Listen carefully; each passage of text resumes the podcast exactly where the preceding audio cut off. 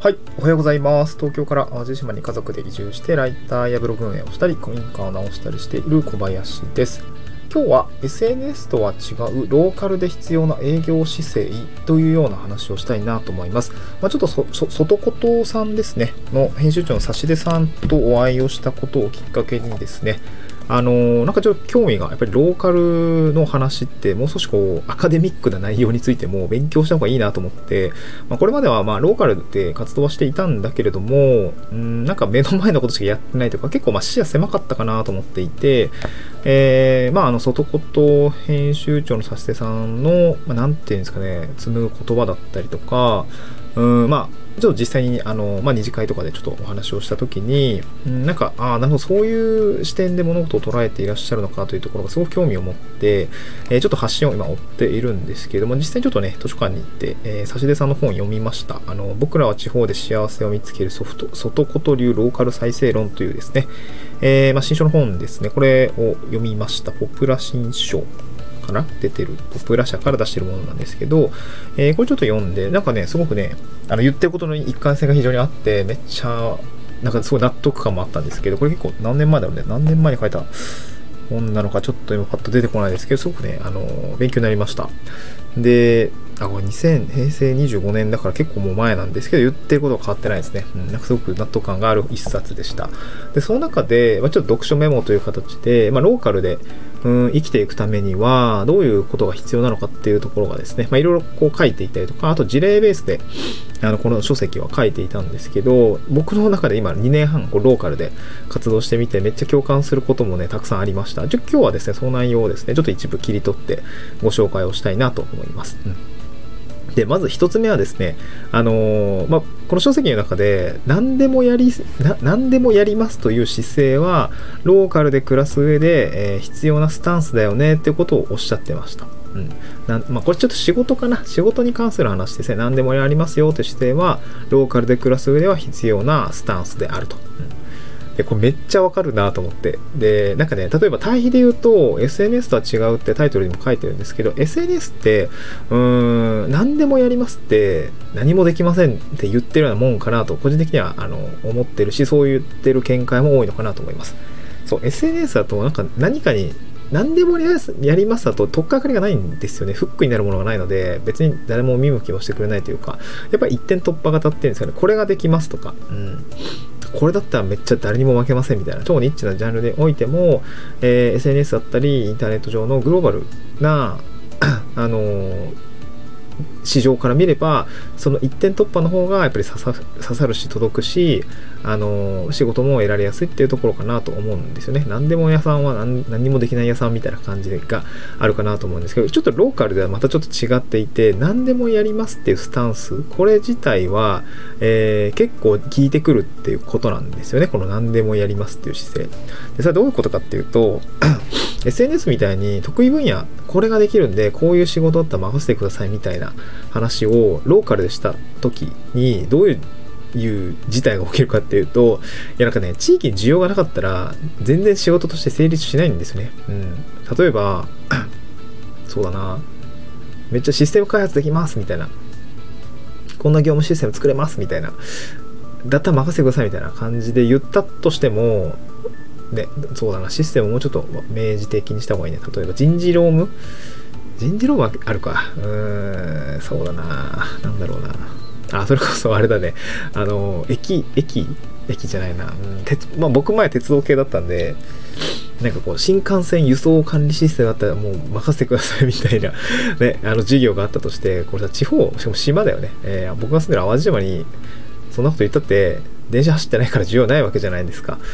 これだったら意味ないっていうか、もう仕事で食っていけないわけですね。まあ似た、これまあちょっと規模が大きい話かもしれないですけど、まあ、もう一個、そうですね、雪かきなら任せてくださいみたいな感じで、あの、超、はい、めっちゃ綺麗にね、雪かきしますみたいなこと言っても、淡路島そんな雪降らないから、あの需要ないんですよね。うん。まあ、降らないわけじゃないんだけどね。全然降らないから。うん、需要ないし、仕事、その地域に需要がなければ、全然成立しないってことなんですよね。うん。でも、ここで何でもやりますとか、あのーなんていうのかな、言い続けるとか、ま、もう、なんかちょっと動いちゃう。もう何でもしちゃうみたいな感じ。これだったら、あ、これなんか手伝いますよとか、あれ手伝いますよみたいなこと言ってると、どういうことが起こるかっていうと、認知されたりとか、この人、何でもしてくれるみたいな。この人は、なんか助けてくれる。この人に一回とりあえず相談しとけば、なんとかなるみたいなブランディングができていくような感じがあるんですよね。で、こういう姿勢だと、やっぱり地域ってめっちゃ人で仕事もお金も回ってるので、本当に、あの、集中するというか、この人に話集中すんなってのはめちゃくちゃありますね。うん。これはもう身近にいる会社の社長さんとかは本当にもう、ああ、そういうタイプの人だなと思って、とりあえずまあ、うん、なんか力ができることがあれば、あの、何でもやりますよみたいなこうスタンスがあって、そういうのってやっぱローカルだと、そこにやっぱり情報だったり人だったり仕事っていうのが集まっていくっていう感覚がめちゃくちゃあるのですげえ共感しました。うん。まあ、とはいえね、SNS もやっている身からすると、そのね、なんかこう、両,、まあ、両党使いをしっかり使い分けないと SNS はこうだし、一点突破型だし、ローカルはローカルであの何でもやりますっていうスタンス。あとあとね、これ結構僕も大事だと思うんですけど、何でもやりますっていうスタンスありも大事なんですけど、その後何でもできますっていうなんか実績みたいのも結構重要なのかなと思って。なんか僕はそこに活路を若干見出したいなっていうところもあるんですけども、ね、あの、器用貧乏だってね、なんかある程度こう60点は出せますみたいな感じで、だから全部巻き取れる。まあ、単価がね、高くならないのがちょっとあれなんだけど、食いぶちには困らなくなるというか、何でもできますよ、みたいな。うん。なんかロゴも作れるし、ね、記事も書けるし、ウェブサイトも制作できるし、なんだら草刈りもできますみたいな。SNS 運用して、うん予約サイト作ってみたいな感じでなんかもうなんか全部できますみたいな感じで持っていけたらそれはそれで面白いのかなと思ったんだけどそれで本当に稼げるかはちょっとわかんないけどね、うん、まあなんかお仕事のご縁にはなったりするのかなというような実感はちょっとありますね、うん。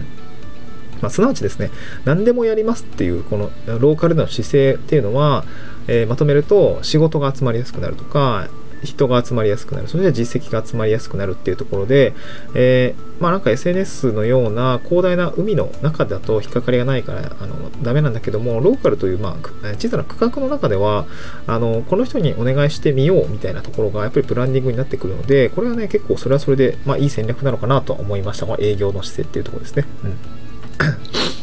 あとはね、これも最近実感しているとこなんですけど、なんか地域の人を巻き込んでいくこの要素、二大要素っていう話をされていて、この中で本当にパキッと言ってるんですけど、これはね、2つ、儲かるかどうかと面白いかどうかって話。で、この面白いかっていう視点が結構面白くて、あのこれ本書の中では、なんかね、儲かるかどうか、あ面白いかどうか、これは2点必ず、ないとダメって言ってるわけじゃないんですよ。もちろん2つどちらもないって言われるとちょっと微妙かなって言ってるんですけど、面白いかどうかの一点突破でも別にいいよみたいなことを書いていて、ああ、なるほどな、それは面白いなと思った。うん。もちろん儲かるかどうかも、めっちゃ大事なんだけども、なんかね、儲かるかどうかってやってみないと分かんないし、その先に進んでみて、あ面白いものからお金が生まれたら一番まあ良いかなと思うんだけど、これね、なんか動かしてみる、動かして、巻き込んでいくときに、この面白いかどうかの方が、いや、なんか個人的にはね、すごく大事な気が最近していて、まあ、先日その、指し手さんとか、まあ、関係人口の話の、まあ、シンポジウム僕も登壇して、いろいろこう、その中でディスカッションしていたりとか、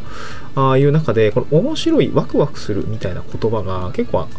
出てきていて、まあ、そこに人が動いていく、まあ、ましてや地域だったりローカルっていうところは、うん、規模の経済だったりとか、まあ、ビジネスビジネスしているというよりは、どちらかというとワクワクベースで動いている。うーん、そうだな。稼ぐ報酬というような外的な動機ではなくて、なんかワクワクするとか面白いとか、なんかこれやったら、なんかいい感じになりそうだよね、みたいな。こう、うん経済だったり報酬というものに紐づかない内的な動機っていうんですかねなんか内なるパワーみたいのがあってそこで動いていくでそれが結果的に仕事として、まあ、収入につながっていくような構図で走り出した方がなんかね、いいんじゃないのかなとも思うようになってきました。なんか前は、いやもう稼げダメでしょとか、いやそんな経済性のないものって、あいや、ね、リソースもただじゃないぞと。まあ、今、それは今も感じるところあるけれども、なんかちょっと、まあ、面白いことをやるっていうところが、ローカルでは結構大事なのかなというところが最近の心境の変化ですね。このあたりは、やっぱ周りの方を見ていたりとか、僕の僕自身も結構凝り固まっていたなというところがあって、まあ、地域おこしって、それこそ経済もそうなんだけど、やっぱ面白さだったり、地域がワクワクするような動きになっていく。うん、多分変化をね、うまく作っていくってことだと思うんですよね。ワクワクもそうだと思うんですけど、まあ、そこにお金を後からついてくるっていうような感覚でいた方が、なんかまあ、良いというか、うーん、建設的、まあ、ある意味建設的というか、なんかそういうところもね、あるのかなというところが、まあ、えー、この外言の書籍を読んで感じたし、まあ、SNS も運用しつつっていうところの自分の中での、まあ、全然こう、ある種対比的な表現だったので、すごく今日、あの、面白かったということで、まあ、ちょっと外言の読書のメモはですね、結構他にもあったりもするので、またちょっと気が向いたタイミングでちょっと整理をしてみたいなと思います。えー、よかったですね。こ図書館で借りれたので、多分皆さんの